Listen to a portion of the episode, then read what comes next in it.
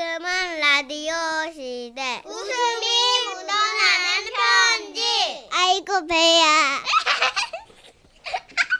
제목 청출어람 아들 경기도 화성에서 이수아 님이 보내주신 사연입니다.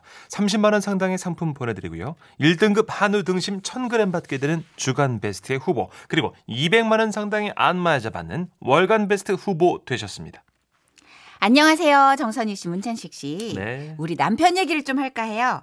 제 남편은 사람은 참 친절하고 좋은데 아휴, 설명이 좀 긴 스타일이에요. 아, 원래 성격이 그렇기도 하고 공부를 좀 오래 하기도 했고 요즘은 또 잘난 척하면 사람들이 싫어하잖아요.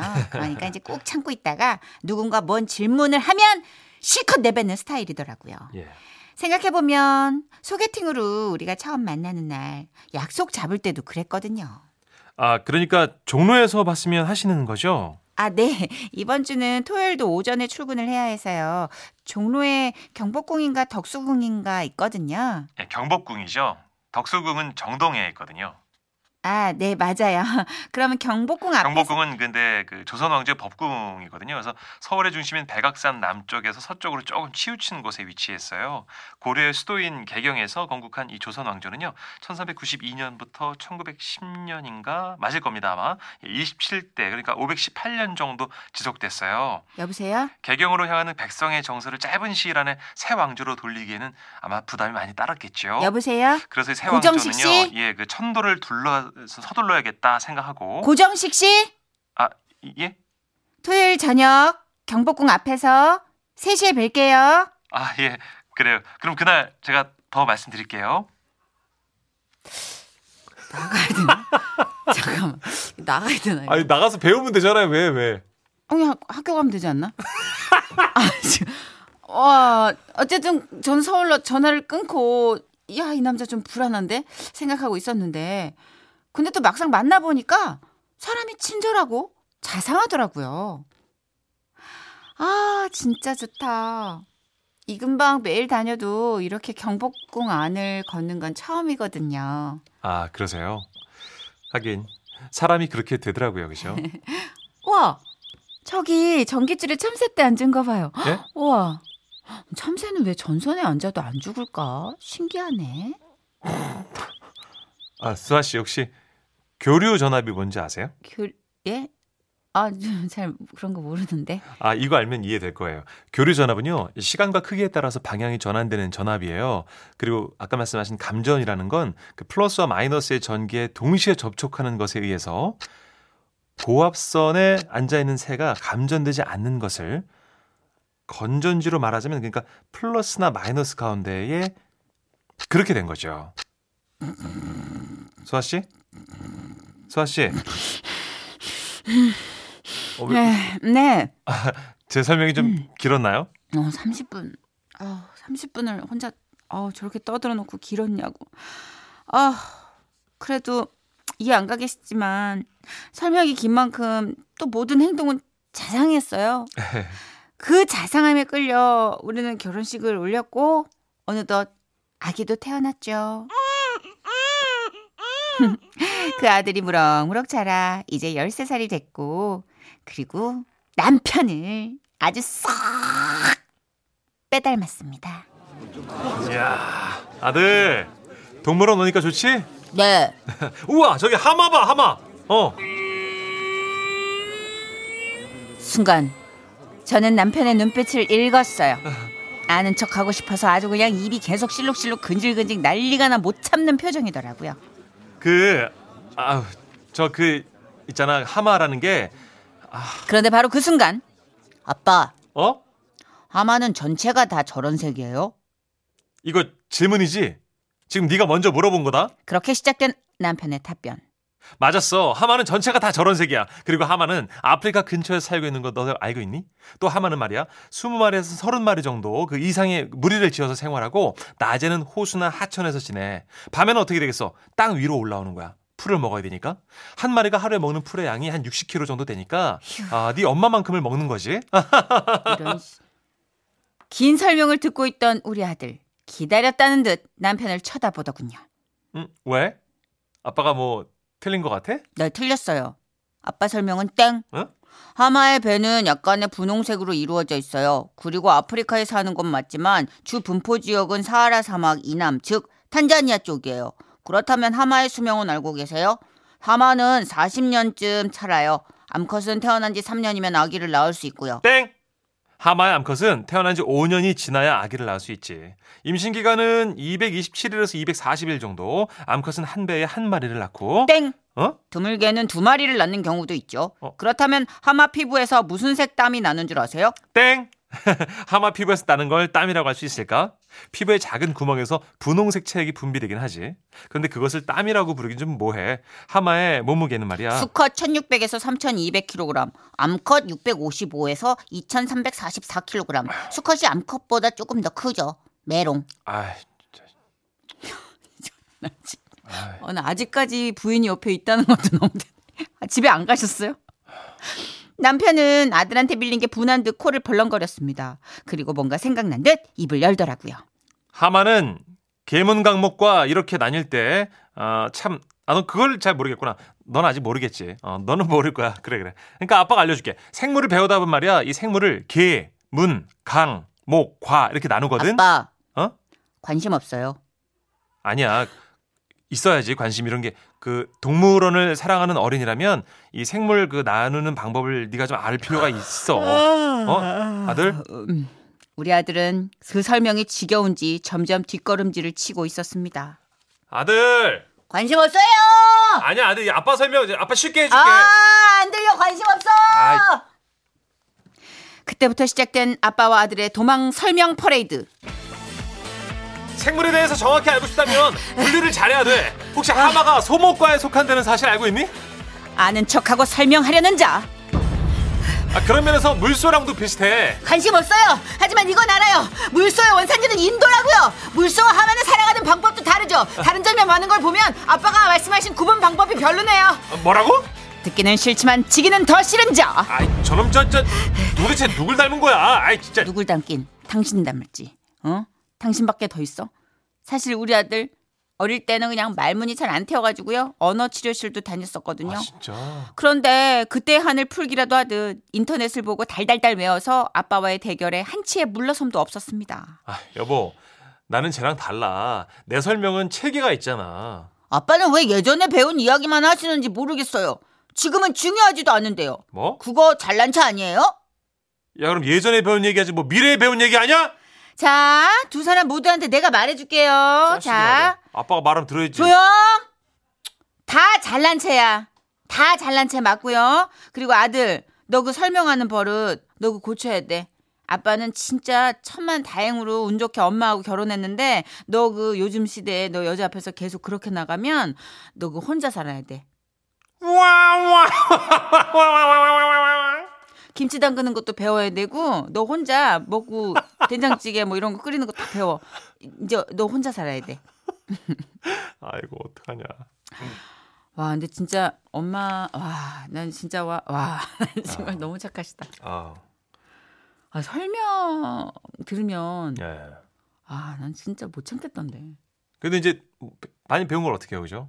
근데 문준식 씨도 약간 좀 저는 지식 기반 없이 가르치려는 아니 성격. 차. 차. 제가 자동차랑- 차를 바꿨잖아요, 여러분. 그쵸. 2년 전에. 와 차를 제가 바꿨는데. 좋아하는 분야 기계. 저는 차 설명을 설명. 하여튼 지라시 씨 형- 형님들 중에 아우님들 중에도 차랑 자전거 뭐 아시는 분 나와봐요. 나랑 한번 붙어. 뭘 그렇게 맨날 나오면 붙어 싸움도 애기 주먹 쥐면서 그 소주 누가 잘 드셔? 나와봐. 나랑 붙어. 저러다 이제 지방간으로 고생한다 진짜 아좀좀 알겠어요. 아, 그냥 야, 네. 잘난 좀, 체본 거예요. 좀, 진짜. 자, 김현주님. 아뭐 두 부자를 그 100분 토론 현장으로 보내야겠어요. 아, 아, MBC 100분 진짜. 네. 토론 화제죠. 예. 야, 2561님. 왜요? 아, 그냥 우리가 임자를 만난 것 같아서요. 양자강 상류의 물은 하류의 물을 밀어내는 법이지요. 멋진 부자간입니다. 제 스타일이에요. 어? 아, 임자, 우리가 임자를 만났, 그러게 진짜가 나타났어. 우리가 임자를 만났어. 어, 이런 분들 있어요, 진짜. 지식을 숨기지 못하는 자. 아, 멋져요, 멋져. 예. 현식 씨도 잘 못 숨겨요. 그래, 근데 아, 설명 많이 하면 진짜 사람은 많이 없어요 주변에. 그렇죠. 배울 건 많은데 좀 이렇게 외롭긴 하죠. 예, 우리 다 지금 많이 피곤한 삶을 살잖아요. 지금 예. 시대에 작작 해줬으면 좋겠어. 그래도 아버님이 아들이랑 잘 어울려요. 그래서 노래 준비해봤습니다. 무슨 말도 안 되는 이유로 이 노래를 설명을 하고 있어. 어. 시경이도 아는 거 많아요. 성시경입니다. 맞아, 비슷해. 어, 비슷해 진짜. 우린 제법 잘 어울려요. 지금은 라디오 시대. 웃음이 묻어나는 편지. 재미없을 것 같다고요? 천만의 말씀, 만만의 꼼떡이야. 제목 답답하게 맑게 자신 있게 서울 구로구 오리동에서 박시연 씨가 보내주신 대충 알겠는 사연입니다. 예. 30만 무슨 원. 광고 문구 같아서. 30만 원 상당의 상품 보내드릴 거고요. 1등급 한우 등심 1,000g 받는 주간 베스트 후보 그리고 200만 원 상당의 안마의자 받는 월간 베스트 후보가 되셨습니다. 가끔 보면 말귀를 잘 못 알아듣는 사람이 있잖아요. 예, 아니 소리를 못 듣는 게 아니라 그냥 말의 뜻, 그 속뜻을 잘 모르는 사람이요. 제 동생이 딱 그래요. 취직하려고 한참 이력서를 넣었던 때였습니다. 어, 언니 이 회사 좀 이상해. 왜 떨어졌어? 아니 지원을 했으면 합격인지 불합격인지 알려주는 게 지원자들에 대한 예의 아니야? 아 진짜 어이가 없어갖고 왜 가타부타 말이 없어? 아니, 연락 없으면 불합격이겠지 뭐. 너무 속상해하지 말고 아직 지원한 회사 몇 군데 남았지? 아니야 뭔가 이상하다니까 합격하신 분들께는 통보가 갑니다 라고 분명히 써있단 말이야 아, 내가 전화를 해봐야겠어 상희야, 어? 그 안 하면 안 될까? 아 했구나. 아네 써니물산이죠? 인사과 좀 연결해주세요 동생은 저의 만류에도 굳이 굳이 회사에 전화를 했습니다. 네, 인사과입니다. 아네 제가요 이력서 보낸 지꽤 됐거든요 근데 연락이 없어가지고요 네, 합격하시면 개별 통보가 됩니다. 아 그러니까요 저는 연락이 안 왔는데요 네, 그러니까 합격자분들께는 연락이 갔고요. 아 연락 돌리고 있는 그런 중간이구나 그럼 더 기다리라는 거죠? 아니요, 죄송합니다. 떨어지셨나 봐요. 네? 휴. 당시만 해도 그 합격자한테만 연락이 가는 경우가 많았거든요. 동생은 채용 공고에 적힌 문구도 인사과 직원의 말뜻도 전혀 알아듣지 못했던 겁니다. 음. 그리고 얼마 후 다행히도 취업에 성공한 동생이 소개팅을 나갔어요. 아 소리 씨, 근데 제가 급한 약속이 생겨갖고요. 오늘 정말 즐거웠습니다. 다음에 기회 되면 또 연락드릴게요. 자, 이 쫓기는 어투에서 보시면 소개팅남 마지막 멘트가 이거예요. 다음에 기회 되면 연락드릴게요. 이거는 이거 공식 아닙니까? 이거 끝, 끝. 예? 아니라는 거. 근데요. 언니 이 남자 이상하다. 연락한다든 연락이 없어. 상희야. 응? 3주째 연락이 없으면 끝난 거겠지? 아닌데? 그날 급한 약속이 있다면서 간 거거든. 다시 연락한다 그랬어 나한테. 그러니까 그게 응, 그게 이제 너 마음에 안 든다는 얘기야. 혹시 교통사고 같은 거 났나? 와. 어, 그래서 연락 못 하나 보다. 어떻게? 그럼 언니 내가 아무래도 그 전화 먼저 네, 아니 하지마 하지마 너 여기 전화기 내려놔 다- 당장 내려놔 야아야 저거 진짜 와 여보세요? 아, 네, 명석 씨 저예요. 상희. 다음에 연락 주신다고 했는데 연락이 없어 갖고 전화 드렸어요. 아 그때 기절이라도 시켰어야 됐어요 근데 결국 상희는 결국 그 말을 듣고야 말았습니다 아니요, 저 상희 씨, 저 그, 그게 아니고요. 솔직히 말씀드리자면 어, 상희 씨가 제, 제 스타일이 아니세요. 휴대폰을 뚫고 들려오는 그 목소리에 제 마음이 다 시리더군요. 눈치는 없어도 존심은 살아있던 동생은 쿨한 척 전화를 끊었고 그날의 충격 때문인가 꽤 오랜 시간 솔로로 지내야 했습니다. 그러나 다행히도 지금의 제부를 만나 결혼을 했는데요. 동생이 첫 아이를 가졌을 때 일이에요. 어 언니 오늘 나 병원에 초음파 보러 가는데 같이 좀 가주라 아 나 바쁜데 제부는 뭐하고 바쁘대 몰라 몰라 어, 같이 가자 오늘 우리 애기 성별을 알 수도 있다 그랬단 말이야 어 나 떨려 아유, 아기 가지면 원래 의사쌤들이 은근히 성별에 대한 사인을 주시잖아요. 그런데 그 병원 의사 선생님은 꽤 직접적이셨더라고요. 아, 아이가 엄마를 많이 닮았네요. 아 그래요 애가 그 분홍색 옷이 참 잘 어울릴 것 같습니다. 이 정도면 뱃속에도 이제 애? 애지만 아 내가 여자구나 뭐 이렇게 이제 알아듣지 않을까요? 그런데 어머 어머 우리 남편도 분홍색 좋아하는데 닮았다. 요샌 초음파로 애기 취향도 알아봐요, 그죠? 어머 너무 신기하다. 근데 애기 성별은 모르나 보다, 그죠? 상이야 상이야 왜? 딸이라잖아 언제? 여자 공주 네? 누가? 아, 얘는 너무 그냥 노골적인 힌트를 줘도 그냥 모르고 얘는 참 진짜 아우 난 정말 아니 언제 아우, 무슨 난감하네. 힌트를 줬다는 거야? 선생님 맞아요? 어, 언니 뭐 따로 문자 받았어? 뭐야? 아 멍충아 아, 진짜 대박은 너라고 말하고 싶었으나 대박. 못했어요. 임산부잖아요. 좋은 말만 해야 하잖아요. 집에 와서 부모님한테 딱 말씀드렸어요. 그랬더니 어 그래 우리 딸 상이라면 응당 그럴 수 있지. 딱 한마디 하시더라고요.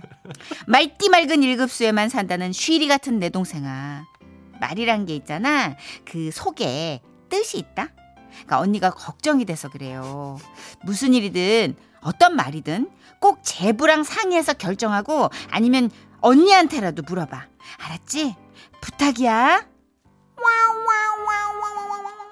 아 진짜 일급수시다, 그죠? 근데 해맑다, 이런 해맑다. 사람들이 안 늙어. 맞아 스트레스를 덜 받아요. 안 늙어요. 예. 절대 이 눈치 못 챈 사람 못 이겨요. 사실 그 행간의 의미, 뭐 어감 이런 거 뉘앙스 파악하는 사람들 힘들어요. 살면서 제가 느끼는 게 예. 모르는 게 가장 좋아요. 그래 속편해. 옆에 사람은 픽픽 쓰러져 나가지. 몰라. 왜? 왜 이래? 어, 옆에 사람은 아니까. 그렇죠. 아, 배윤영님. 동생한테는 그냥 대놓고 얘기하시는 편이 옳겠어요. 콕 집어서 아니라고. 음. 어, 기다 아니다를 확실히 말하는 편이 좋긴 좋아요. 뉘앙스로 알아듣겠지 하면 평생 모를걸요. 근데 사고 삼육님은 또 부럽다고 하시네요. 어머 이 동생 나처럼 눈치가 꽝이로구나.